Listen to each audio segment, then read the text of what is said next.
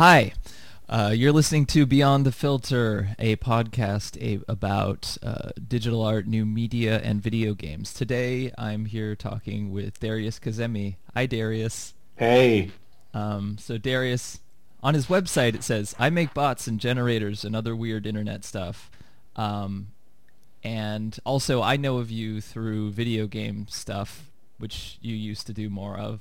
Yeah. Uh, and then you wrote a piece slash talk called "Fuck Video Games," um, uh, which we can talk about. But um, I guess uh, you're also my first guest uh, on here who's actually lives in Portland, which is kind of funny.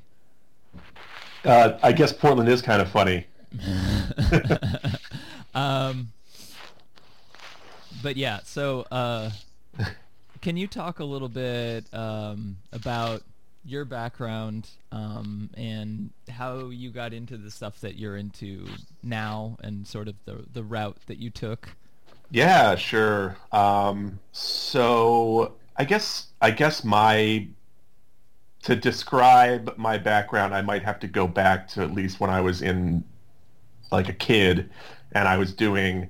I was just always. I was one of those kids who was I was fortunate enough to be around computers and I found them fascinating and so I was uh, you know by the time I was like 9 or 10 years old I was programming very simple like choose your own adventure games in QBasic and that kind of thing. So you know just like just a text prompt and just you know uh, like like little games about the the kids in my fifth grade class and that kind of thing. Um, and um, uh, and you know I, I kept at programming as like a as like a, a, hobby and I took some programming classes in high school but um, I never expected uh, uh, to do that kind of thing in particular as a as a job. Like I didn't go to college for for computer programming. Um, uh, I actually went for um, electrical engineering. Uh, when I was in high school I was really into I mean, I still am uh, really into music and like synthesizers and and amplifiers and effects and things like that. And so uh, I wanted to be a um, a digital signal processing engineer. Like I wanted to work with audio electronics. And so when I was in high school, I was building amplifiers and effects, and I built a drum machine and uh, uh a bunch of other stuff just from scratch. Uh, and um, and so that was like my big technical interest uh, in high school. Uh, and then, and but I was also building other weird stuff too. Like I, uh, like I remember when I, I discovered because I was building my own drum machine, I discovered that I could uh, route the the um, the the digital uh, like the outs, like basically do feedback, but digitally. So I would I would route some of the address buses back, the data buses back into the address buses, and like cause the samples to skip and stutter and that sort of thing on the drum machine. Um, and uh, and so I was I, I, was definitely like playing around with that sort of thing. And I built I built a thing once that used a voice synthesizer to call uh, Papa John's and order pizza on Fridays for my lab. Um, That's like uh, one of those um, jukebox online internet jukebox things, except cooler. Like the, the Arnold the Arnold Schwarzenegger thing you know, where people would call oh yeah, like, yeah. pizza places and try and order through kindergarten right. cop samples. yeah, and um, uh, and so that was like um, uh, that was that was high school for me. So I went to school for for electrical engineering, and I did get a degree in that. But while I was in school, there was also a, a game development club there, and I had been interested in video games since I was a kid too. It was like my probably my main hobby besides reading was was playing video games. And um, uh, and in high school, I actually ran a, a review website called ClassicGames.org, and uh, me and my friend Kevin. Uh, started that website, and we that would sounds, just. Re- that sounds very official. I think at that time, I might have even read that website, but if I like looked at it, I would have been like, "Oh, this is this is very official because yeah, we classic were games. We were really excited to get the classicgames.org uh, domain, um, and um, uh, and it was and that was a really fun project too. Like I was, it, this was this would have been in 1990. Uh, no, we started the website in 2000 or 1999, and um, so I was I was in high school, almost graduated at that point, and um, uh, and this was like a nostalgia website for, but we were like we were like you know 16 year olds being nostalgic for games that we played when we were 11.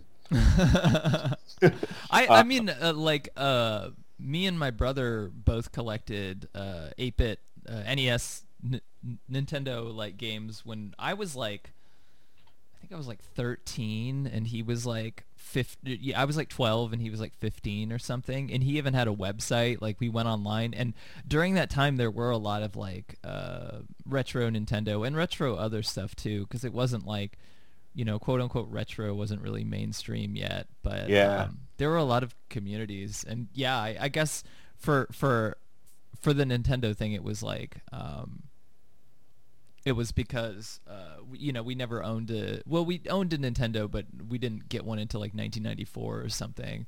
Um, but um, it is like it says something about games that like you know you have to make a classic games website for things that came out five years ago but but that's that's that's that's how games are. Like people forget about stuff so quickly. Yeah, and so we um, uh, and so we covered we we limited it strictly to DOS shareware. That was like our like like that was what we wanted to talk about was DOS shareware games, not the full versions of the games, you know, because the full versions of the games we probably didn't play anyway. You know, we were always just just downloading stuff from BBSs and getting, uh, or we would get those catalogs in the mail where you uh, you could buy like share the like the Apogee catalog Uh, yeah, although I never was cool enough to get the Apogee catalog. I think the one I, I had that one Oh, that's cool. Yeah, I had like a big third-party one. Uh, I want to say uh, I looked it up years ago, and I forget the name of it now. It was like the software something,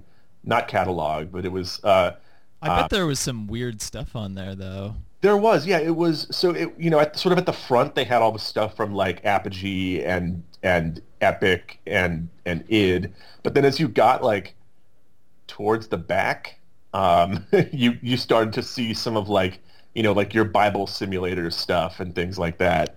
Um, and and we had a lot of love for uh, for all that stuff from like the very polished you know stuff like Doom um, all the way to random Bible simulator. Um, uh, and so and so we did DOS shareware games, and uh, uh, and also it was my first. So it was my first experience doing public writing on the internet. Um, writing these reviews was really the first time, other than like posting to Usenet news groups. Um, it was the first time I'd ever really done any kind of like uh, writing to speak of on the web. Um, and I got to say, going back and, you know, the, the, the site's been down forever, but it's on the Internet Archive. And going back and reading some of my stuff, I'm like, oh, this is definitely written by a teenager, but it's not that embarrassing. I actually like some of the stuff that I wrote there, and some of, and I still make myself laugh uh, uh, at times.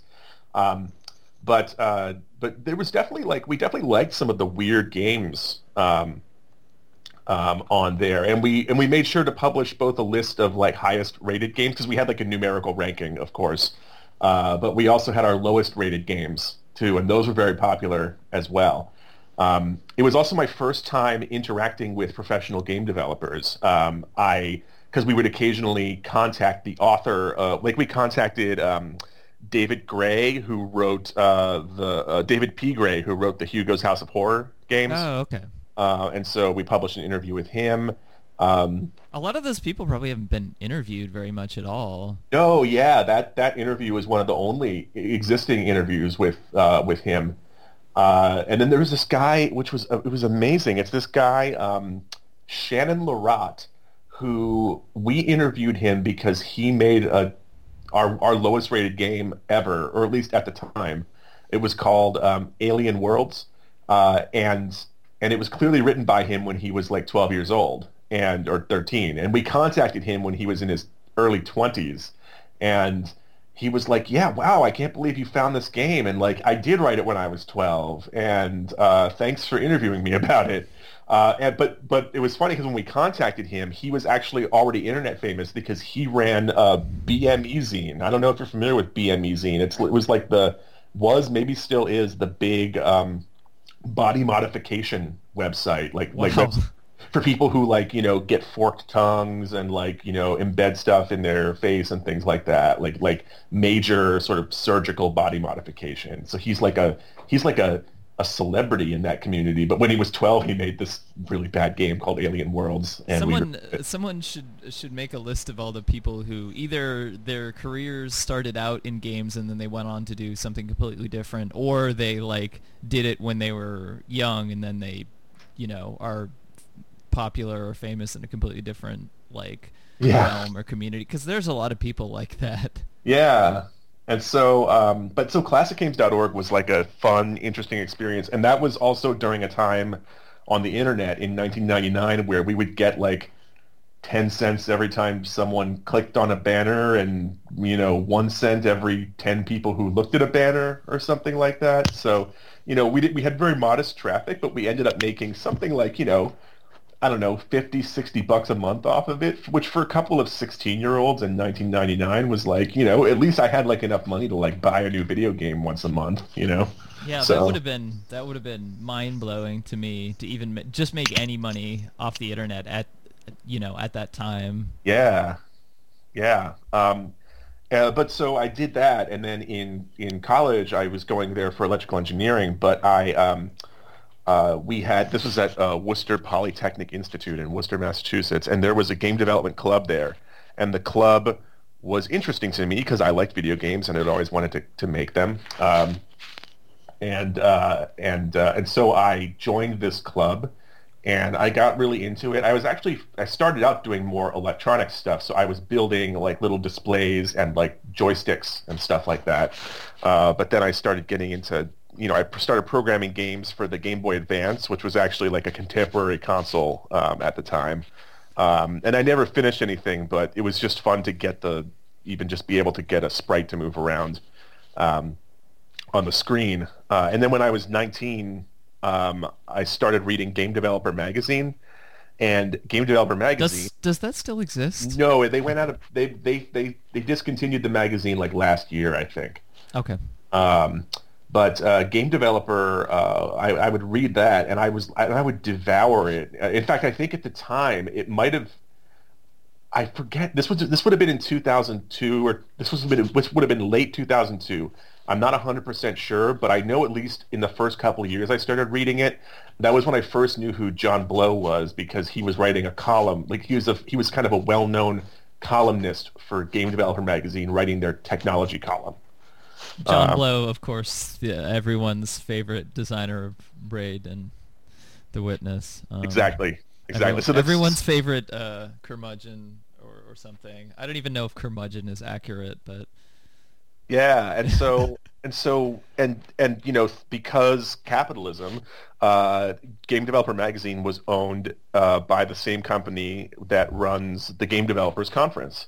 Uh, and so, you know, I bought a subscription to the magazine, and then because I bought a subscription to that, I got, you know, advertising for the conference. And I was like, oh, this seems kind of interesting. I I would I kind of like want to go to this, and I asked my I asked my parents about it because you know I was like 19, and and I was like, it's professional development. I could go and like you know learn, you know, job tech stuff and they were like, uh, they, you know, thankfully, you know, we, we had the money, and my, my dad was like, yeah, professional development, great. So uh, he paid to uh, to have me for me to like fly out there and get a ticket and stuff, which is not. Which is, it's, it's extremely expensive. So he was definitely like, well, you know, this is an investment in your future. I've um, never paid for a pass uh, at the Game Developers Conference. Yeah, I've always gotten it through something yeah, I've uh, when I didn't get it through my dad, I got it through work or because I was speaking. Yeah. yeah. Um, and uh, and so yeah, so I went to GDC in 2003, and that was like a life changing experience for me. I met a lot of people, a lot of people who like I don't agree with or talk to very much anymore. um, but at the time, I mean, and, and you know, they're they're good they're good folks, and um, uh, you know, we've just sort of like diverged in sort of both aesthetic and political opinions. Uh, that's, a, years, a, you know. Yeah, that was a really weird era for games. Like um, it, wa- it was. Oh, I could I could talk at length about what it was like at the time, especially in 2003, because 2000 because 1999, 2000, 2001 was when all of the like small to mid-sized independent game developers were shutting down. mhm. Like Looking Glass closed down, and I think two, the most famous- 2001. yeah, the most famous one is like Ion Storm. Right, Ion and Ion Storm was around until 2003, but then shut down. I think in 2003 or 2000. Oh, I think that I think the Dallas office shut down earlier. Oh, Dallas! Dallas shut down earlier. Yeah, Austin stuck around until like 2003 to release um, uh, Deus Ex 2. right? Um, uh, but um, Because that's something that I would have been familiar with at the time, like the whole Ion Storm thing, because it was all over the place. Like right, because it was John Romero's Yeah. like you know big white whale thing.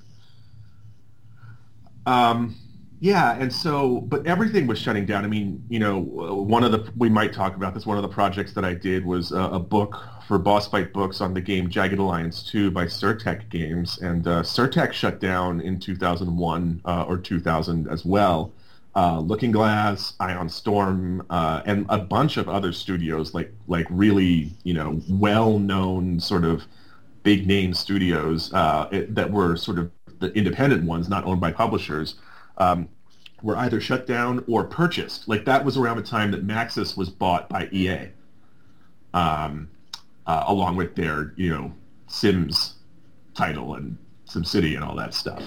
Uh, and so, uh, and it was a really bad time for innovation because digital distribution hadn't really taken off yet. Of course, it had existed for a long time. I mean, I ran a freaking DOS shareware game website. We were doing digital distribution over BBSs, you know, in the 80s and 90s. Um, but but digital distribution as we know it, you know, Steam didn't exist until 2003, and third-party games were not sold on Steam until 2005. Um, so uh, so it's really um, uh, it was a really bad time for anything independent or innovative. The way I like to describe it is, uh, I believe it was in 2003, things were so bad that people were forced to call Beyond Good and Evil by Ubisoft like a really fascinating, uh, amazing game. People still love that game. I know, but it doesn't hold up, and it's really it's, it's nostalgia for how fresh it felt at the time, and it only felt fresh at the time, I believe, because everything else was terrible. It was just horrible. Like Yeah. like in 2003, 2004, the only game anybody ever really talked about was Deus Ex, like the first Deus Ex, because that was like the only thing people could point to that was remotely, you know, interesting to anyone. Yeah, Uh, well, and at the time, I mean, in Japan, the game industry is doing pretty well. Like, you know, there's the Metal Gear Solid games, and Oh yeah, they, and they would talk about stuff. Japanese games and stuff, but but at least in 2003 there was no Japanese presence at GDC yeah. um, at all. Well, GDC hadn't become like a, a centralized, as much of a centralized event, maybe as it's considered now. I Yeah, don't know if it it is was- considered that. It was uh, uh, it was 10,000 people in 2003, so it was a pretty big event. But it's like 20,000 now, so it's like or or somewhere in that ballpark. Actually, no, no, I'm sorry, it was like 5,000 or 6,000 people back then. Yeah, so it was it was a much smaller event, although it was still very very large. Um, but uh, but yeah, yeah. So so yeah, 2003 was a weird time for games, uh, and there were two things that really stood out to me when I went to, I guess three things that really stood out to me when I went to to GDC that year. So I was 19 and very impressionable uh, and very excited to be there and meet people. And um, and I met some great people. There are amazing people who go to GDC every year. They still do. Um, uh, and I was just impressed with the sort of caliber and quality of thinkers that I ran into. Like everyone was interested in pushing forward the state of the art. Uh, it was it was it was exciting for me.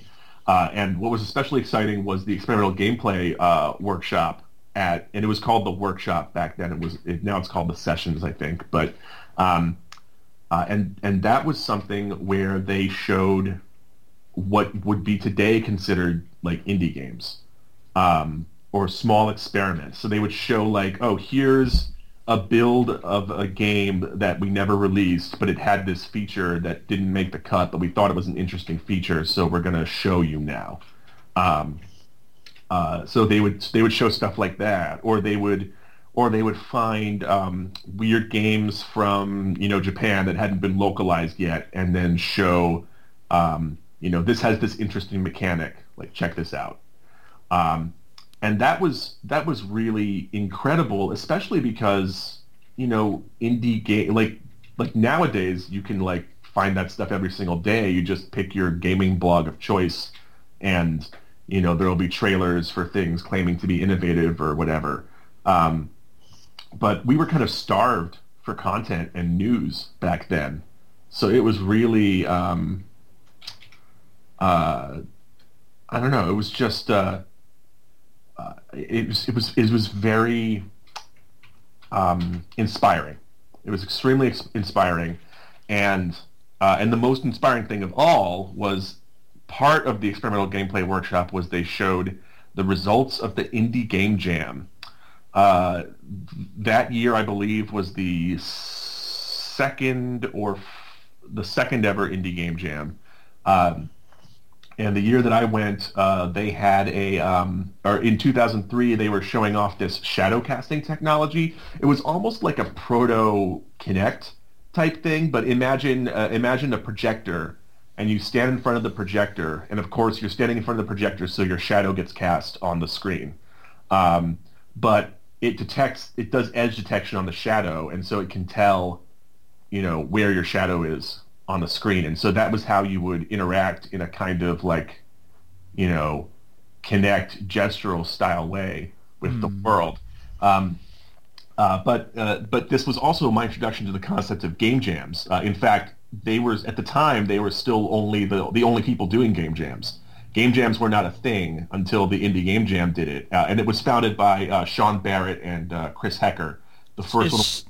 Sean Barrett, somebody he worked for like Looking Glass or right? yeah. Sean Sean worked for Looking Glass, um, and he's also um, been a sort of prolific consultant, um, and I believe he worked at Rad Game Tools uh, on sort of like generic uh, game engine middleware type stuff.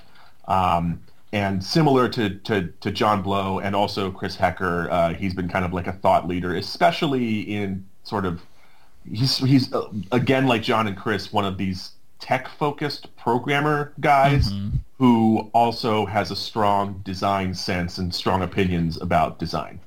Um, uh, and so, uh, so Sean and uh, and and Chris started the Indie Game Jam, uh, and I think 2002 was the first year. 03 was the second year, um, and the shadow casting stuff, like I don't know, it all kind of sucked, but you know, like game jam games kind of suck, right? I mean, you know, you spend two days working on a game, but also at the time there was no such thing as Unity. You know, there were none of these. It was all custom code, and so to see these, the best programmers from the game industry, like and artists too, get together in a room and spend two days working with a custom engine to create um, playable games after 48 hours. It was it was inconceivable at the time that you yeah. could that you could do that just technically.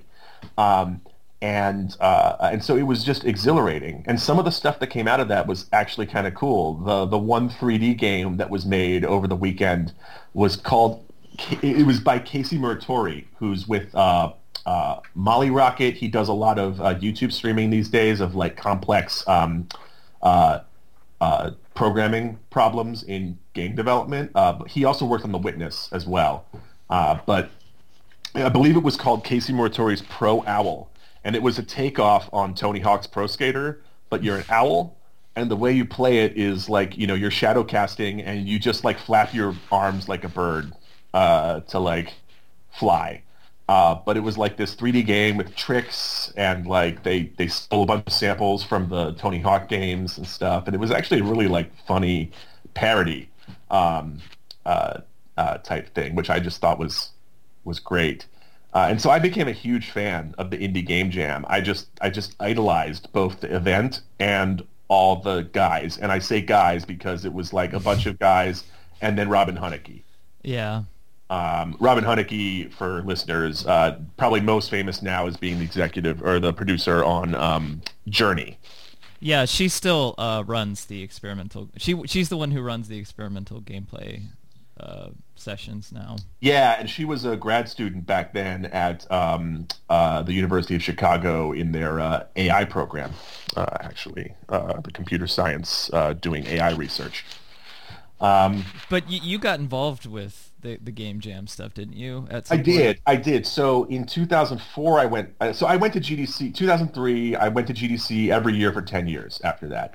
Um, uh, but in 2004, I was still a student, and I went and I saw their their next game jam, which was based on the concept of what if we had a physics engine in a game, uh, which was a new concept at the time. I mean, people had done it before, but this was before like the first major, major, major game to come out with like doing gameplay stuff with physics was Valve's uh, Half-Life 2, like with the gravity gun. Like that was that was the first time really most gamers had seen. Um, you know, physics puzzles. Um, and that but, game came out in like 2004, didn't it? Uh, it was either late 2004 or 2005. Yeah. Um, uh, I think it was 05 because that was the whole reason why people, people had to install Steam. Like that was yeah. the, that was the Trojan horse for getting Steam on people's computer. If you wanted to play Half-Life, you had to install this new program called Steam, which no one really wanted to.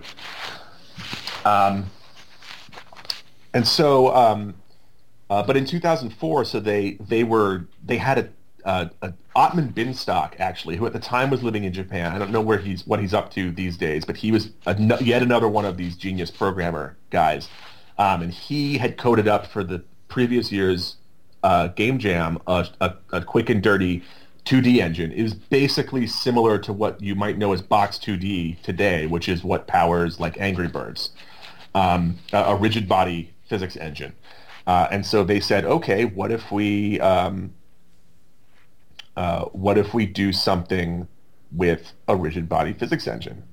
Uh, uh and so they played around with a bunch of different concepts, and uh, and there was one concept that I loved, which was called um, uh, Hopper Quest, and it was just this. It was this simple programmer art game with with with rectangles and circles and uh, uh, and it was made by uh, Chris Hecker and also um, Austin Grossman. Um, Austin Grossman did a bunch of writing on um, uh, on on uh, various games, including I believe Deus Ex. Um, but he wasn't the main writer. That was Sheldon Pacotti. Uh, and then and he's he's he's written for a ton of different games, sort of the usual game writer, like you know you freelance around and do a little bit here and a little bit there. Uh, and then uh, and he used to work at look he's an ex looking glass guy as well. Um, uh, these days he's more of a regular author like books and stuff. He had a pretty popular book called soon i will be invincible which is like a like a parody superhero type novel thing. Anyway uh, austin and chris did this game hopper quest and it was just this little physics sandbox thing but i just fell in love with it. It was one of these games where you have to like um, uh, it's a little bit like QWOP, uh, Bennett Foddy's QWOP. Um, where the, the the popular online it's like popular on 4chan and stuff where you like uh, control each limb with a different key. Yeah exactly. And this wasn't a full person's uh, body like it is in QWOP so it didn't have quite that level of of humor. But um, but it was like a little sort of creature with a couple of different limbs that you independently controlled um, and I just loved sort of locomoting around the environment with this little dude, or I guess it's not really a dude. It's just the hopper. Yeah, I should I shouldn't gender the hopper. Uh, anyway, um, uh, so I just fell in love with that, and um, uh, and and when they released all the games uh, online, that was one of the other things that they did was, which was also kind of revolutionary, was they would release the the games uh, uh, afterwards so people could download them and play them, and uh, and I was just overcome, and I had to. And, I, and, when I was sitting at home, I decided to make a fan page for one of these for Hopper Quest, which is just this shitty little one-off weekend game. And so I made a fan page, and I like included tips and tricks for how you might play Hopper Quest, uh, and I and I made my own levels for it and posted those levels. Um, and uh, and then I also created a, a, a fake clan page, like a Quake clan, but for but for Hopper Quest. Uh, and I and I and I wrote it in the sort of parodic style. I wrote it like a like I was an excited you know ten year old or whatever, um, uh, with bad web design skills, and uh, and I and I sent it to Robin Hunicke, and Robin thought it was really funny, and then sent it over to the rest of the Indie Game Jam folks, and that eventually resulted in them inviting me to be an intern at the 2005 Indie Game Jam. Um, and that was like a huge turning point for me. That was where I got to work with all my like I got to work alongside people who I idolized um, for years, um, uh, and I had it was great. I got to be friends with a lot of these people. Some of them I'm still friends with uh, uh, to this day, um, and uh, and I was definitely starstruck. Uh, but uh, but but you know it it was almost like I got access to this exclusive club like looking back on it now, and I and people were even kind of jealous of me that uh, you know it's like, oh man, you got in with with with the cool kids crowd. Like, how did you do that? And I was like, I don't know. I made a I made a crappy, funny website, you know. But yeah, it was, so I guess I like I kind of got lucky. Um, a lot of that stuff is timing. Yeah, absolutely. Yeah, and uh, and so I um, uh, and so and and so yeah, I got to work alongside those people and they really like influenced they their a lot of their thought influences me to this day like for example uh, you know i make sort of internet art stuff right now but um, most of my projects i only spend a few hours working on you know i'll i'll get the idea and then i'll try and create it as fast as i can and just get it out there because to me something that exists and is not perfect is better than something that that I just keep on the shelf and never release. Uh, and that's directly indebted to the idea of game jams. Like that is 100% like, let's just sprint, you know, and, and get this thing done as quickly as possible so it's out there in the world. Um, and I'm highly indebted to, to Chris and Sean and, uh, and all the Indie Game Jam people for, for encouraging that mode of creative work in me. And that definitely had a huge influence on what quote unquote indie games would would end up becoming. Absolutely yeah that that combined with the experimental gameplay workshop at gdc which is i mean the lines blur because everyone who ran the egw was also an indie game jam participant too. Um, so uh, yeah, and so that that kind of stuff really both the both the game jam spirit and also just the EGW spirit, which was um, which was very focused on innovative mechanics um, as as like the sort of be all end all of of games innovation. It, it still kind of is. Yeah, it's just less relevant now, but the, yeah. like like the, as an event, but but back then it was really like like that was you know you you showed something at the EGW and like that was you know you might as well have won an Oscar for indie games right uh, uh, or or maybe a Sundance award right? Like that's it's a, it's a yeah. I guess the difference is it's a much smaller world. So it is it like even in 2012 2011 when I got involved with stuff it was still like a much smaller world. Yeah. Um now yeah. not so much. Yeah and it was even smaller you know in 03 04 05 so, yeah, yeah, it was it was it was an exciting time because everything sucked so much, but also was getting better much rapidly in terms of just you know uh, in terms of just good games getting made. The games sucked in 2003. My one of my main theories around that is just that um, the tooling hadn't quite like we had fully transitioned to 3D by like 2001, 2002. There really weren't any 2D games you could buy in stores anymore, um, and uh, and the tooling hadn't really caught up yet. It, we didn't have stuff like Unity where you could just like you know, where where, where it's not that difficult to to throw together a 3D game without that much pain. Um, it was a very painful process, uh, and it was, and we were still trying to get our wrap our heads around just the production of all the art and that kind of thing. Um, and so it was it, it, it, it was this weird point where the the the raw processing power was there and gamers you know expected full 3d and all that sort of stuff but game developers hadn't really caught up yet. Things hadn't standardized. I mean it was it wasn't even until 2003 really that the that that what is currently considered a game engine like your standard game engine was really um, codified in the industry as like a best practice. Yeah i think um part of the the thing that made indie games more popular is just the industry becoming more standardized, more like austerity approach applied, where everything is sort of like um, like each pieces and part of a game is kind of um, like it's like it's like a factory kind of mindset, and I feel like that set in around the mid 2000s. Yes, and um, I that opened the way for people to actually make smaller things because there wasn't really that many new ideas getting into like big budget games and it's still kind of that way. Yeah there was this there was this vacuum that needed filling. Uh, whereas whereas I remember you know you could you could go to you know Babbage's or something in the 90s and probably find something kind of weird and interesting.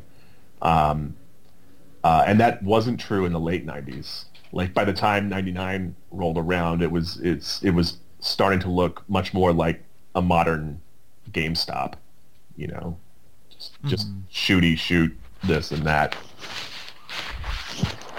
yeah. I mean I, I was still conscious of like some of the you know the weirder stuff at that point but it seemed like by you know the early to mid 2000s that had pretty much disappeared um, yeah it was a gradual process but yeah.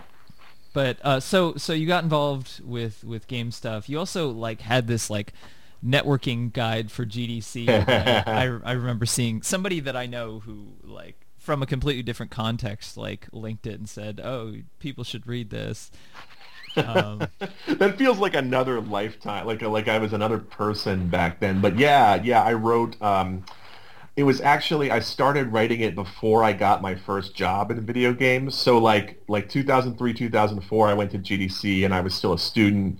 And then in 2005, I was almost going to graduate from college, and I did the indie game jam, and I was trying to get a job, and I just couldn't. I couldn't find a job anywhere. I got some interviews, but no one really wanted to hire me, and I was feeling really dejected. And um, while I was uh, underemployed, I think I was working for my university at that time, but while I was underemployed and wishing I had a job, um, I was like, well, I have this blog because also blogging was a new thing back then too. Like it was, it was a fairly recent phenomenon. Um, and in 2000, early 2005 was when I started Tiny Subversions, uh, my blog, at the time it was a blogspot blog. I didn't have tinysubversions.com yet. Uh, and I, um, I was, uh, uh, so I had this, um, uh, was, was the name t- Tiny Subversions? Was it that was. sort of influenced by the the the indie game jam kind of thing? Like you know, it, it, it wasn't actually, uh, uh, not consciously at least. Tiny Subversions was uh, just a two word phrase from a, a, an essay that I had written for uh, an English class, uh, and I liked those two words together, so I pulled them out of context and made them the the the title of my blog because it seems very in line with that sort of thinking. Yeah, I mean, it was definitely a a a, a concept that was intriguing to me generally. I mean, I'm sure if you had mentioned it back then, I would have been like, oh yeah, I guess it does kind of match up with that. Uh, but it it wasn't conscious. It wasn't like, oh yeah, game jams. I'm going to call it tiny subversions.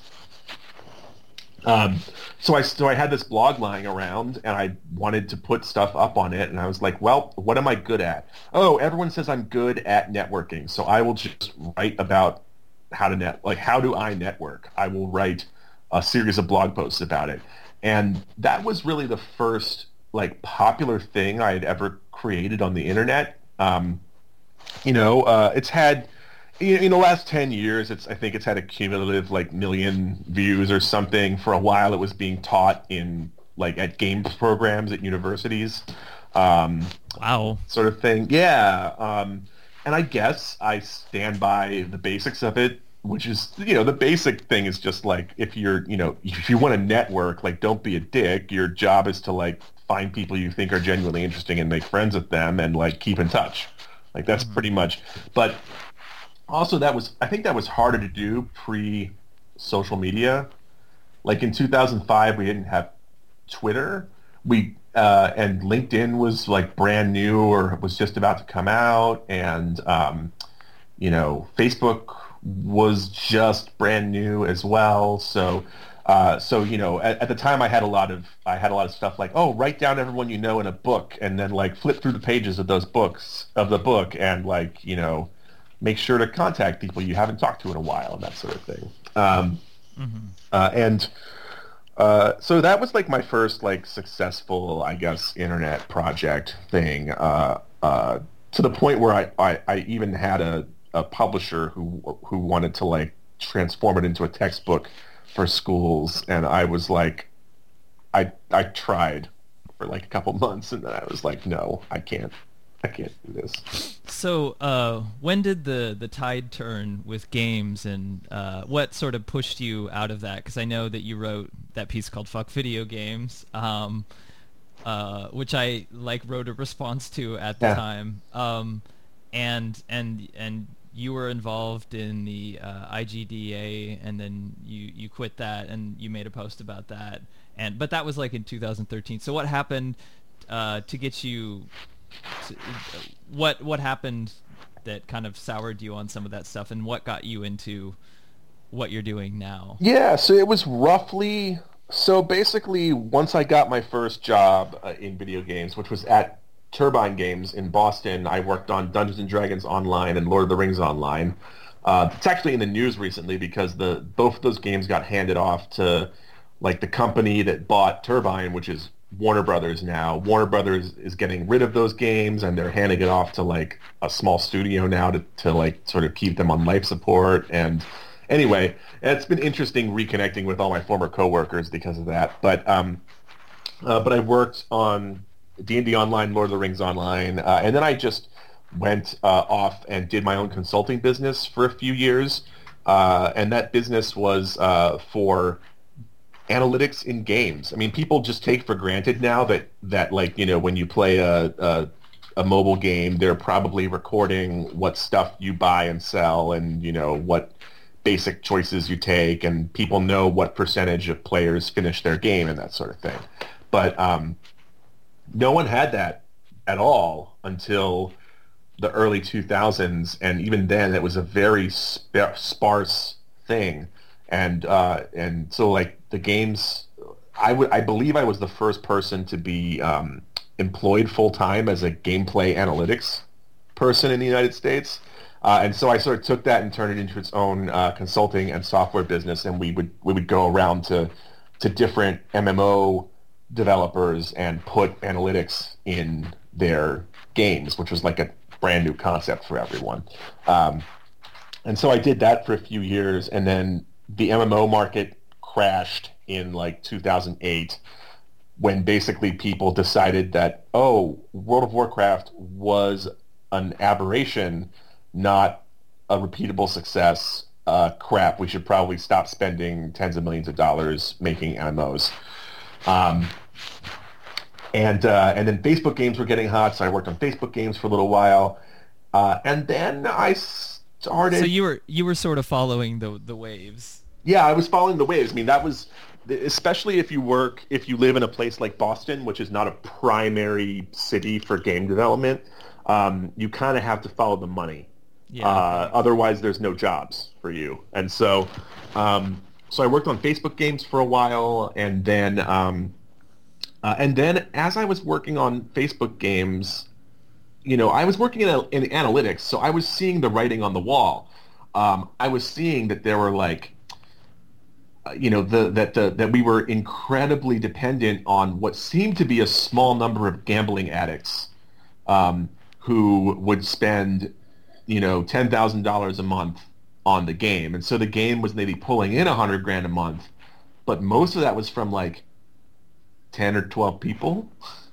Um, who wanted to pay tens of thousands of dollars a month for for fake zoo animals. um, and it very felt, strange business model. Yeah, and and I was like, I have to. This is not sustainable. I have to get out of this. Uh, at the and same, also not really ethical either. No, no, no, not uh, sort of not ethically sustainable for me for sure. And so um, at the same time that all that was happening, uh, this was in 2010 um, I uh, um, I took a uh, I, the first uh, HTML5 game engines were coming out. I had played around. So, by the way, also all this time while I was working at game companies, I was also working on my own little indie game experiments, but I never managed to ship anything. I just had a bunch of, you know, 10% finished, but never, you know, 10% started, but never finished projects just sitting in a projects folder. Um, and I was working with whatever engine was hot at the time. So you know, Torque engine for a while, and then uh, then I tried making stuff in Flash for a while, and I just never nothing ever clicked for me. um, but the the first HTML5 game engine started coming out in 2010, and it was still a very experimental technology. But um, uh, but in 2010, this this engine came out. It was called um, Akihabara, uh, like the like the, the the place in Tokyo, um, and it could do like sort of NES level games. Um, and uh, and I started playing around with it, and uh, it was my first time doing JavaScript, really. Uh, so any kind of browser, web browser programming, I had you know poked at it before, but never really dived dived in. And um, uh, and so that was my first time working on an open source project, and I ended up writing all the documentation for the game engine, uh, and also ended up rewriting a fair amount of the game engine as well. Um, it was really my first time doing a big um, programming project, and and the work that I did in that, uh, I ended up getting a job offer from a company in Boston that was a JavaScript developer, but they wanted to start doing games type work and they knew I was local and had experience and you know there were probably only like 20 people worldwide who could claim experience in HTML5 game development in 2010 so um, so they hired me on to do games work uh, there. So I was sort of like the games industry guy coming into a web development company to sort of teach them things about game development. And in turn they taught me things about web development. And I ended up working there for three Sorry, years, you, and over time. You, could you repeat that? The intern they taught you things about web development. Is that yeah. what you said? Uh, yes, uh, uh, you know, I taught them things about game development, and in turn, they taught me things about web development. Okay, cool. And and over time, um, I started doing less and less game stuff and more and more just general web stuff. And, and by, by which I mean in terms of just creative, my, my creative hobbies. Um, uh, I discovered that the web browser was a really great way to, to have people interact with stuff. Um, I love that you didn't have to download anything. It was just um, people could just go to a website and experience an interactive thing. And to me, it was just really um, ripe for creative exploration. Um, uh, you know, I would there were I, I sort of fell in love with a number of sort of uh, like word generation technologies, like like natural language processing type stuff. Um, playing with text, uh, but also just playing with uh, you know for a while I was really uh, interested in the idea of you know instead of having like a flash game that just sits in a frame on your web browser. Um, you know, the game is now part of the whole browser experience. So what if what if your your game didn't just sit in a frame? What if it broke the frame and started messing with other things in on the web page? Um, and uh, you know, I don't think I ended up doing too much with that, but but the idea of like hooking into the fundamental, um, fundamentally what's going on with the web browser and just messing with that experience was was fascinating to me, and that was really my entry into you know what I would broadly call internet art um, now. Um, so you were also involved, um, like in the, uh, I mentioned the uh, the IGDA. Oh, and yes. Or, and then you wrote like fuck video games. So That's what, right. what what brought you to that? Uh, What or what brought you to like um, being like okay, I'm I'm not gonna go to GDC anymore. I'm not I'm not doing this anymore. You know, I'm gonna go off and do my internet art thing now. Yeah, so um, IGDA is almost kind of a side thing to this story. I was on the board of directors for that from uh, 2010 to, to 2013 uh, or 2012. I forget, but it was three. It was like three years starting 2010 um, or, or 2009, and uh,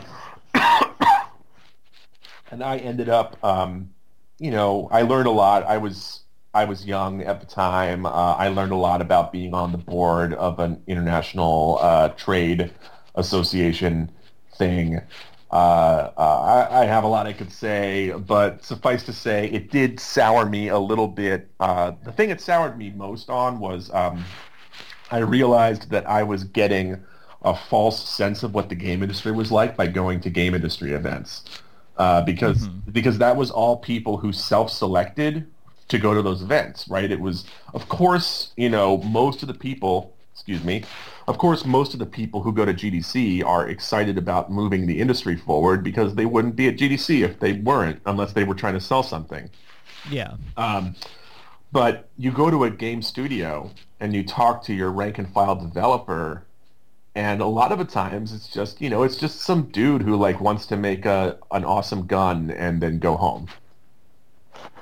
You know, like that's Yeah. uh, and uh, you know it's a job. It's a job, and like it's a kind of an interesting job, but it's still like you know, well, we're gonna you know we're gonna we're gonna put bigger boobs on the love interest this time around because that seemed to sell last year, you know, and it's not even like that's not even like the out of touch corporate executives. That's like your rank and file designers coming up with those decisions. Yeah. Um, so, uh, so that's you know, so that was sort of disillusioning to me. Um, and at the same time, I had grown frustrated with the fact that, excuse me, I had grown frustrated with the fact that, um, you know, I had never finished any of these indie games that I had made, but also I was enamored of the fact that like all this web stuff that I was building was was feeling really good to me. I was building stuff that I liked, and also other people liked it. Um, and uh, uh, and I, I had and I was also reading deep in a lot of like media theory stuff at the time too. Um, and and I was just like, well, maybe video games isn't my medium. Like like what what you know, and then and then I started thinking about it, and that was just that just got me to this place of like, yeah, fuck video games. Maybe it's not necessarily um, uh, the medium of most of the people that I know who struggle with it. You know, I mean, clearly it works for for some people, you know, Yeah. but maybe it doesn't work for everyone, and maybe that's okay. Um, the the idea of video games in in itself is kind of a construction. We assume that something is a video game because of some agreed upon rules, but it's really just another piece of software. Exactly. It is. It is just all software because it's like you know is uh, uh, you know is Myst a video game?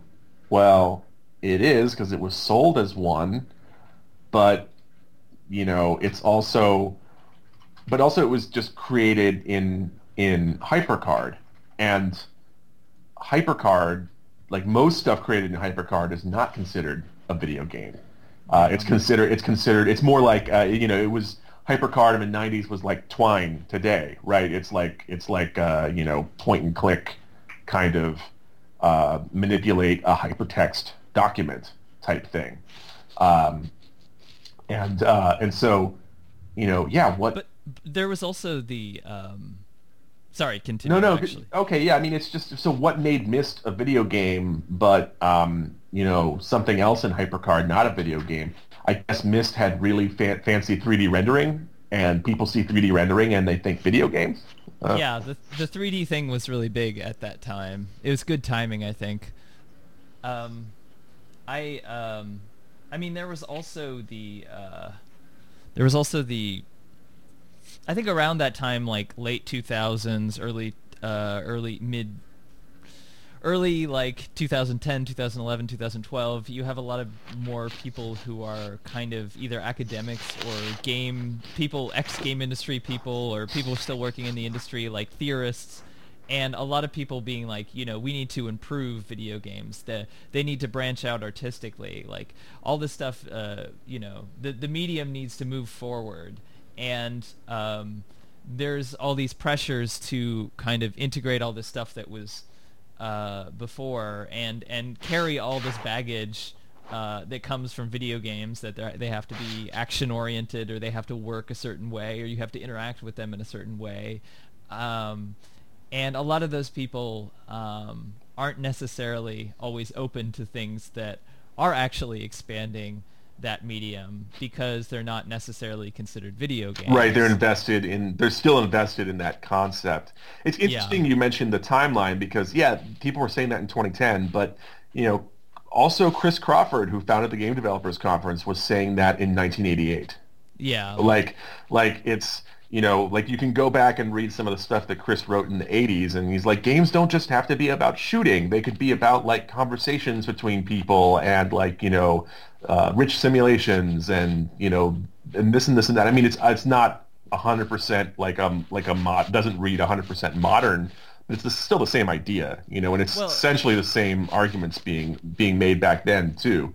Yeah. Well, and now like in the 90s there were like there was CD-ROM software, there was interactive mm-hmm. software that that isn't necessarily that wasn't necessarily considered games. Right. Um and and now we have like VR stuff, you know. Yeah. That that's not you know like different people who are coming from a more like arts background are getting involved with that like they did with the cd-rom stuff. And that's not necessarily considered games either. Right. Um, but it, it is like part of the same thing and they don't necessarily have to be the same thing. Like they don't like i think some people want it to come all under the umbrella of games because um, they want games cultural image to be improved. Um, but but that that's the problem that I feel like it's it's always an image thing like because software making software on the internet or making any kind of software any kind of like digital art um, there are always intersections between different media into each other and it, the, the, the barriers are much more hazy than they are with other mediums.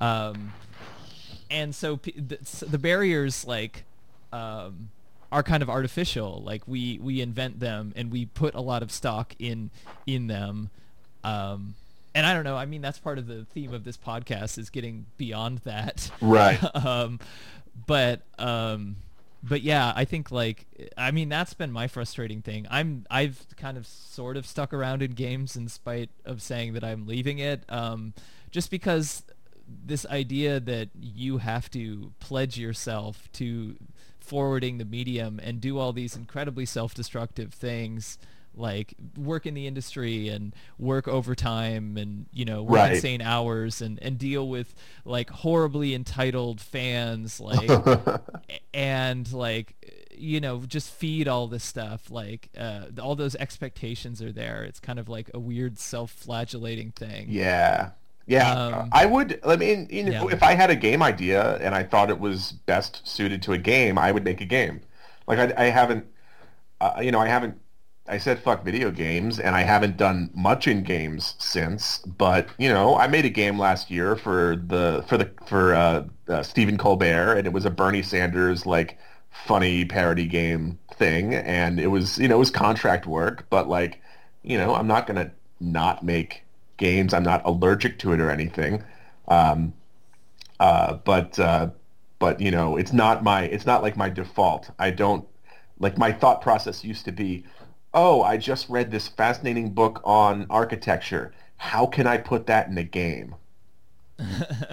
yeah, well, you're always trying to find ways to. Um, I mean, there's there's one aspect which is like translation, and obviously, like any kind of medium that you're working in, you need to translate the idea in a way that works. But in another way, it's like it's always like I see this a lot where people have an idea, they have an inspiration from another piece of media or whatever, and they're like, "How do I make this into a game mechanic?" And I think that is the moment most of the time where where they've lost, Yeah. like where where where where it's it's like you sh- you might as well give up because because like it's it's gonna reduce it's it's just going to become it's the same narrative. It's it's going to become the same thing. It's just you're using a different like you're dressing it up with a different idea but it's still you're still playing out the same sort of fantasies or ideas. And i think that's the thing that's been the hardest to uh, get people to wrap their brains around who are involved in games that how invested people are in this particular idea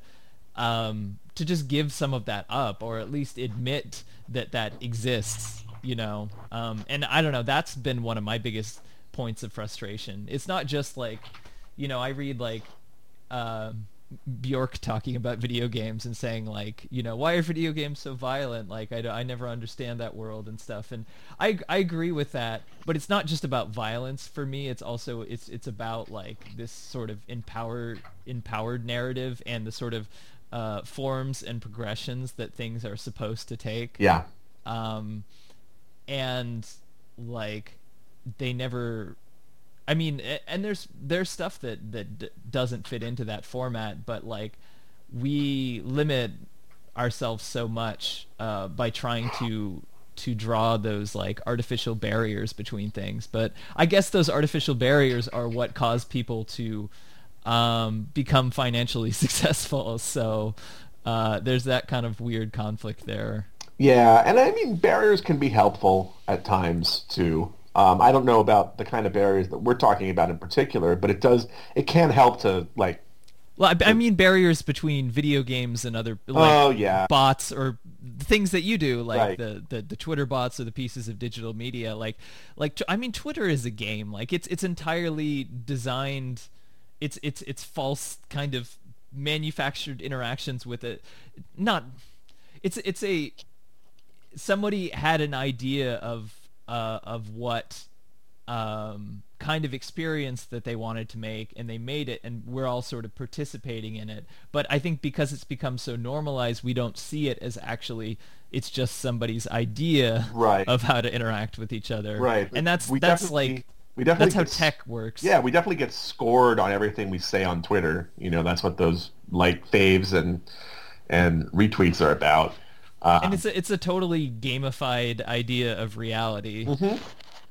yeah, absolutely. But, I think I think we don't understand how much we're these things that we're participating in our games, and even people in the tech world have this kind of sense of like um, moral superiority or like invulnerability or something, where they believe that they have chosen the objectively best ideas and, Right. and and just because something has gotten popular or whatever or it's become more universal um, and uh, th- there are very few people out there who are willing to who are involved with that who are willing to accept the idea that this is all just somebody's idea and and they're carrying all their sort of cultural uh, and and other baggage into these ideas Right. Well, and, and I mean, I mean that's just a general human problem as well, not just in, uh, like I think about, you know, uh, like to use a classic example, money, right, and currency, and uh, you know, uh, interest, right? Like, well, of course, money when you put it in a bank earns interest.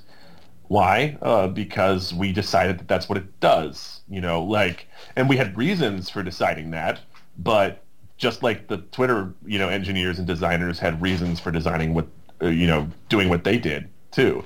But it's still, you know, we there have been, you know, you can just like you can find social networks that don't operate like Twitter, you can you can look at the historical record and find money with things that have essentially reverse interest, where you know if you store money somewhere, it, it loses value over time. right. I get, I, I guess the difference that I perceive with the internet is at least things for a while were theoretically on the same level. Like you could type in twitter.com and you would get that experience, but then you might type in twitting.com or something like that. And it could just be like some like fucked up version of Twitter. Right. You know, and like that still exists to some extent. I mean, that's like the whole thing with net neutrality though. But like we, you know, we theoretically have net neutrality, but we don't actually anyway because everyone's attentions are like funneled towards uh, Facebook or Twitter or whatever, you know, YouTube, all those places.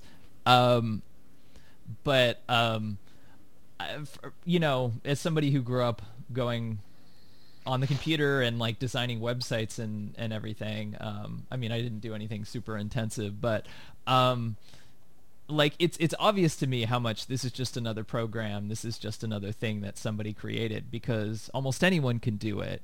Um, and that's what kind of makes it even stranger to say like for me to say like why should we accept this one thing but not accept these other ideas? Um, if theoretically someone could make this idea someone you know a random person could make this other idea um, and could actually implement it. Like you can't make your own i mean people have tried to make their own currency. They've tried to do bitcoin and stuff but like uh, you can't easily make your own currency and and do a lot of that stuff but you can make your own social media platform or whatever um, and I, I guess that that's the difference and that kind of ex- exposes to me how how much we sort of enter into these kind of collective fantasies without really knowing that we're doing that Right. Yeah. Yeah. That's that's. I think that's a good point. Um, I mean, and so much of it has to do with with essentially just popularity and network effects. You know, a social network is not necessarily of use to me unless there's people who I want to talk to on it, um, or at least people who I want to be able to see my stuff on it.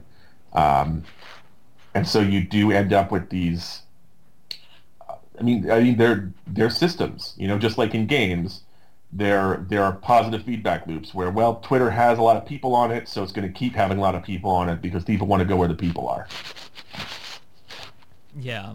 Well, I guess we can segue from talking about that into talking about your Twitter bots, um, and and that that being a realm that you got really involved in um, now. I, I find a lot of that stuff interesting because it is trying. I, th- I I see it as trying to do some of the stuff that you know quote unquote net art did in the past. i- Is taking this like corporatized uh, internet experience and trying to uh, skew it or like introduce something bizarre and kind of uh, unpredictable or un you know like that kind of goes against what the intention of this platform was. hmm Yeah, I mean, it's a, a lot of it is just about like weird, uh, you know, to at the risk of uh, you know using a played out term, uh, like keeping the internet weird. You know, like just like I I remember. I remember being in being 13 years old and being on the internet for the first time, really, like the World Wide Web for the first time, and just how how weird and strange it was, and like it was very, you know, I remember like reading reptilian conspiracy theory websites, you know, when I That's that stuff has become even more mainstream, honestly. yeah, yeah, but and at the time it was just like, holy crap, what is this? This is so strange. Um, yeah. and uh, and I so you know I would read that kind of stuff, and there was all this this this just weird, amazing stuff out there, and uh, and and also you would experience, you know, you would you would have things like spam, right? Spam mail. Uh, and these days we don't have as big a problem with spam as we did, you know, 10 or more years ago because we have better filters for the most part. Uh, but but back then I remember having to constantly delete lots and lots of spam. But sometimes the spam was beautiful and it was poetic and it was like this weird encounter. Um, uh, and sometimes I would just forward spam to my friends because I would get a particularly funny, uh, you know, word salad in the mail. Um, and and I, I just I just remember those feelings, and a, and a lot of this is a lot of what I do with bots is just trying to like recapture what I liked about the internet before, where it was just, it was, yeah, it was just, it, it was this weird alien encounter. Um, and I specifically started making Twitter bots in particular because I thought Twitter was a great place to create, to confront people with alien entities. You know, it was it was relatively easy to program a Twitter bot, still is. Um, also, the 140 characters and just something about Twitter just flattens entities so that um, you know uh, the difference between it's not like a video call where the difference between uh, a, a, person and a bot is going to be readily apparent.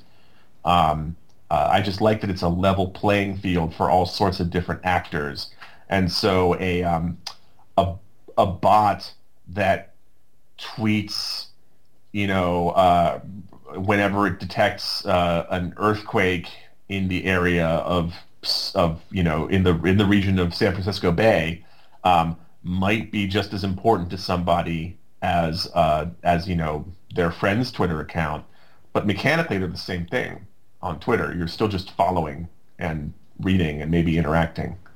Um, so that was that's what was really interesting to me about Twitter as a platform generally, and I was very specifically setting out to make. I read um, Ian Bogost, who's another one of these uh, theorist, programmer slash theorist folks, uh, also loosely affiliated with some of those indie game jam folks, although he never attended an indie game jam, to my knowledge. Um, uh, yeah, I met him back when at my first or second GDC, uh, and we've we've known each other for ten years. And ten years later, I was reading his philosophy book called Alien Phenomenology that he had written, and that's what really got me to making Twitter bots. Was he had a provocation in there that was sort of a call to create alien entities, perhaps with software um, that did philosophical labor. Um, and so and so my first Twitter bots were, were definitely built as like my concept of them, and I don't know if I have that conception still, but my concept at the time was they were these these never-ending philosophical laborers. That's interesting. I mean, we're we all are sort of laborers, you know, on social media. yeah. Like I, I, I spend.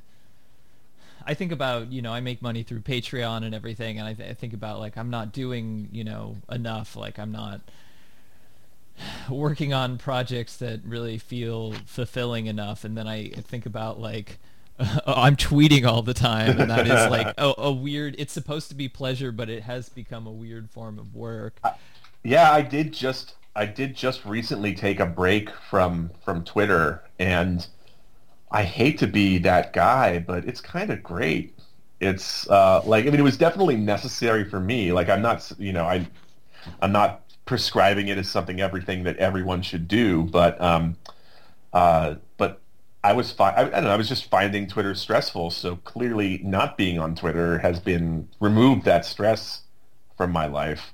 Um, of course, you know I don't have a Patreon, so it's not like you know my my livelihood is not quite as tied to my internet presence.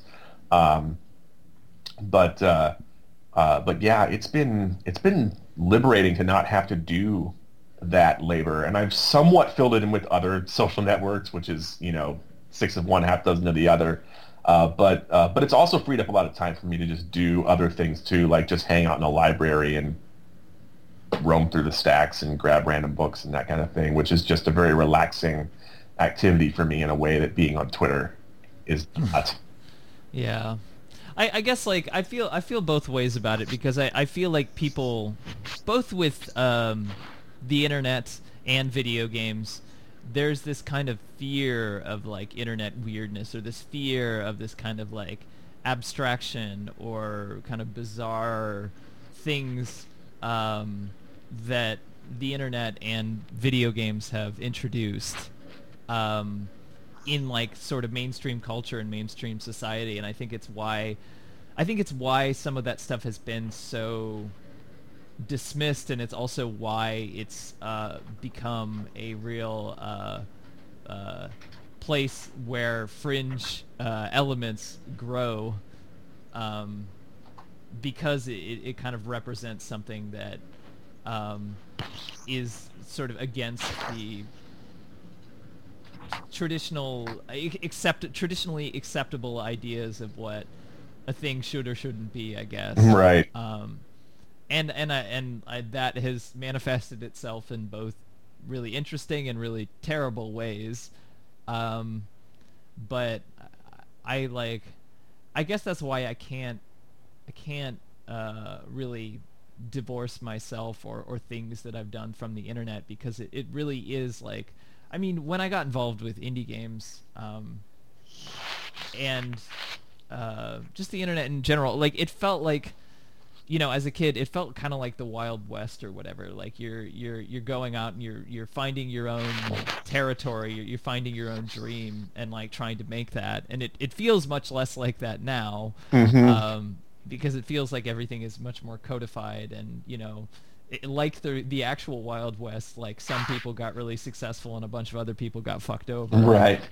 Um, but um, I mean, and and the, the fact that I literally moved from Ohio to California to right. get involved with stuff is it's to the Bay Area specifically. yeah, you know. yeah. You're, um, you're, you're panning for gold. Uh. Yeah, exactly. And I did not I did not get very much. um, but um, but I, I don't know like what what outlets do we have otherwise and and that's kind of what I end up coming back to and and why I feel like I can't you know, r- regardless of anything else, like um, traditional media might not really understand weird internet or and might not really understand games or whatever. Um, but from what I've heard anyway, like uh, what video game let's players are huge. That's the biggest thing on YouTube. Yeah. Um, and um, from what I understand, like a game, game being a game developer is I've heard this. I don't know if it's true. Is like the number one thing that kids now say that they want to do. Yeah, I've seen I've seen that too. It's it's like it's like astronaut used to be in the 60s and 70s or something. Yeah. Well, and yeah. And and like, you know, it's like like actor or comedian or, you know, there there are a lot of like uh but I don't know, like that's just that's a real like I mean, it's becoming a really important part of culture and society, and it's kind of sad that it's so controlled and mediated by some of these like uh, fringe elements, and there's so um, it hasn't really found a way to sort of sustain itself and create a conversation that isn't um, that it kind of exists outside of um, you know this like ultra capitalist kind of uh, austerity like uh, libertarian sort of thinking that dominates both tech and games but um, I mean that, I guess like that's why yeah, that's why I I really encourage amateurs to be amateurs you know I I think there's something to be said for doing stuff on the side. Like my job, you know, my job for 10 years almost was video game development, but the job part was always a job. It wasn't, uh, it wasn't the passion projects, right? The passion projects were still those indie games I tried to make on the side.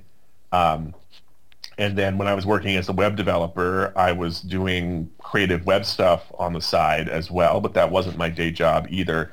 Now it kind of is my job, uh, uh, where my spouse and I uh, uh have Feel Train, which is our uh, our creative technology cooperative. So we're doing like bots and things like that. But but even then, I still have all my, my work on the side. And I, I just um, I think there's something fundamental changes when you start doing things explicitly for money um, even if it's not at the bidding of someone else, but you're like, okay, I'm going to do this, and the point of this is to, if it's popular enough, I'm going to get some money, or yeah. you know, and and that just that that does change things a lot, and I and and you know, for some people, it's it it kind of ruins everything. It does kind of ruin everything. Uh, like, and when people ask me, you know, oh, I want to tell me, oh, I want to be a video game developer, I was like, awesome. How do you feel about hating video games for the rest of your life? and and if the answer if they're horrified, then I'm like, well, maybe don't be a game developer because you're gonna hate video. Like it was really only the last two years after I had not been a game developer for three or four years uh, that I started really enjoying games again. like yeah. this year especially has been a great year for me just really having a great time with games and it's because partly because I don't make them anymore but also I don't really particip- participate in the online discourse about it anymore either. I mean, that's the thing that that always infuriates me. I I've tried to dive into the discourse and always come up like feeling frustrated and disappointed and yeah, I don't know. I mean, I'm glad I'm glad that I did. I'm glad that I tried, but it's yeah. It's been it's been incredibly frustrating. Like I I don't feel like I don't feel like I'm necessarily the greatest writer in the world or anything. Like I feel like there's some stuff that I've done that's written pretty well, but like to feel like I'm the only one talking about certain things or I'm one of like two or three people who's like at all trying to do this certain thing, uh, like talk about video games or talk about that culture in a particular way is so tremendously sad to me. Well, I think that's a failure of the internet too. Like, I would be shocked if I bet there's other people out there doing it too, but yeah, you they're know, probably just part of a different. It's on some private forum somewhere or whatever, right? Like just yeah. some just some community that we are not connected to. Yeah, that's that's true. I I've noticed it more and more. Like I I wrote I wrote about you know video games and digital media and all that stuff from what I guess I understand now as being kind of a leftist perspective, but I didn't really understand how to connect a lot of the dots until I started reading more explicitly like you know leftist marxist whatever yeah. kind of uh, literature and, and now now I feel like oh wow I, I really yeah. I really actually need to read more about this stuff because I but like I, I at the at the time when I was writing I was like like it, it seemed so unusual for someone to care about uh, the issues that marginalized people face, but also care about, um, but also prioritize like, uh, you know, things there being an equal playing field and and things not being, um, things being fair and things being afford, you know, like. Um, economically like right. things being accessible. And and those two things were at odds with each other yep. and like and like it seems so bizarre that they've you know that that's how things have been. But um but yeah i don't know like uh i forgot what i was gonna say. Oh that's okay. I i do have to wrap up and head out in a in a few minutes. Okay. Uh, do you want to talk about uh just um, what some of your favorite bots or other things that you've done are, and and I can maybe put a link to them in the in the. Um. Yeah. I mean, uh, like favorite bots that anyone's made, or just my stuff? like. Well, both. Yeah. I um. I mean, favorite bots. Uh, one of my favorite bots ever is called Census Americans. Uh, and it's a bot that goes. It's by uh, Jia Zhang, and it goes through um, the U.S. Census records, and it pulls out data that is representative of individual people. It's like self-consistent and all that, and it just tweets a little story like, um, "I am retired. I I am a I am a war veteran. I am disabled. I am divorced. I have been married twice." You know, like that's. Um, and and it's just it's very it's very uh, poetic. I don't know. It's uh, it, it's very evocative just using this very bland census data, uh, but it manages to pull some very um, create some very evocative narratives in my head just with this very spare language. Um, oh, what's that? What's that hypercard thing that you worked on real quickly? Oh, we yeah, didn't yeah, get a chance yeah. to talk um, about that. This is so. This was uh, so. There was a there was a uh, a an interactive novel, a hypercard based novel made for the Mac back in ninety. I want to say 95, 96, um, called Uncle Buddy's Phantom Funhouse and um, uh, it's by John McDaid. And it was this just incredible. Uh, I mean, you know, again, for people who might not be familiar with HyperCard, if you are familiar with Twine, it's sort of similar to that. It's this just like hypertext, like novel sort of experience with a lot of a lot of images, also very heavily image based. and um, uh, and I was asked by Rutgers University to join a panel of artists who um, uh, got to reinterpret the work uh, because it was its 20th anniversary. And so, um, and so I went in, and uh, of all the people who were on it, I was the one programmer. So I went in and actually got the source code from from John McDaid himself, and uh, and went into HyperCard in an emulator and like looked at the source, what it was doing, and pulled out stuff that I thought was interesting. And I eventually managed to pull the there's a there's a tarot deck at the center of the whole thing. Um, uh, this weird tarot deck filled with poetry, and uh, and I and I made a Twitter bot out of it called uh, Phantom Funhouse on Twitter. It's just at Phantom Funhouse is the the handle, uh, and it's just a little window into one tiny part of what I feel like is one of the greatest novels novels I've ever read uh, in my life. Um, I eventually hope to to work with John to maybe bring the whole novel back to so that people can read it because I think it's a fantastic work of art, but also HyperCard is just not runnable on modern machines in, in any way.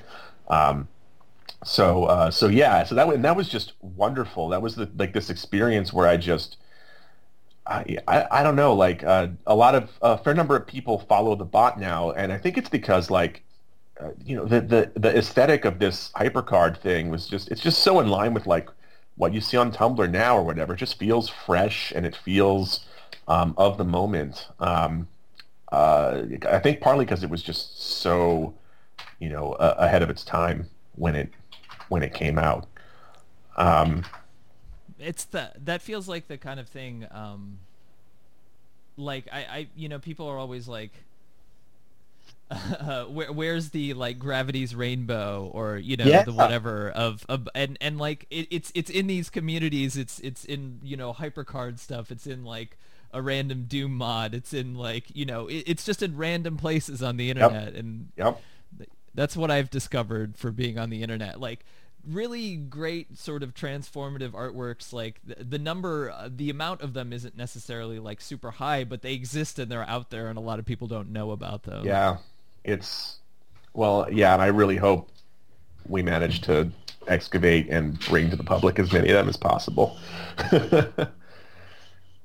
Um, so is there, are just quickly, um, any bots that, any other bots that you did? I like, um, one bot that I like is the glitch logos. That's right. Um, uh, partly because on my website I have like glitched versions of like social media logos as a link to my profile just because I, I like like messing up co- corporate logos, but that's one that I like. Yeah, me- messing up corporate logos is great. Glitch logos is is good for that. It's one of my few very visual bots. Another visual bot that I have that people like is uh, called Reverse OCR. It's a uh, I take a character recognition, like a handwriting recognition uh, algorithm, and I just squiggle, uh, like I scribble with a simple drawing program until um, until it thinks it recognizes a letter, and then I build words out of it, and it just it just looks like a like a demented child's handwriting or something, like an alien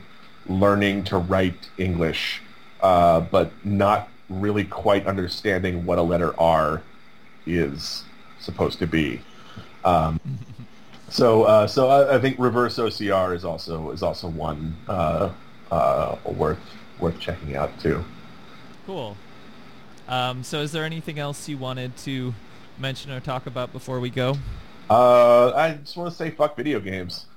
that that's really become your your thing. That's my catchphrase. It's my catchphrase. Yeah. uh, well, great. Well, thanks for coming on. It was really great to talk to you. Uh, I've been talking to Darius Kazemi, bot maker, former video game person who now says fuck video games. I'll put a link to to everything or most things that you mentioned uh, in the description. And thanks again. Okay, thanks, Liz. Okay. Bye.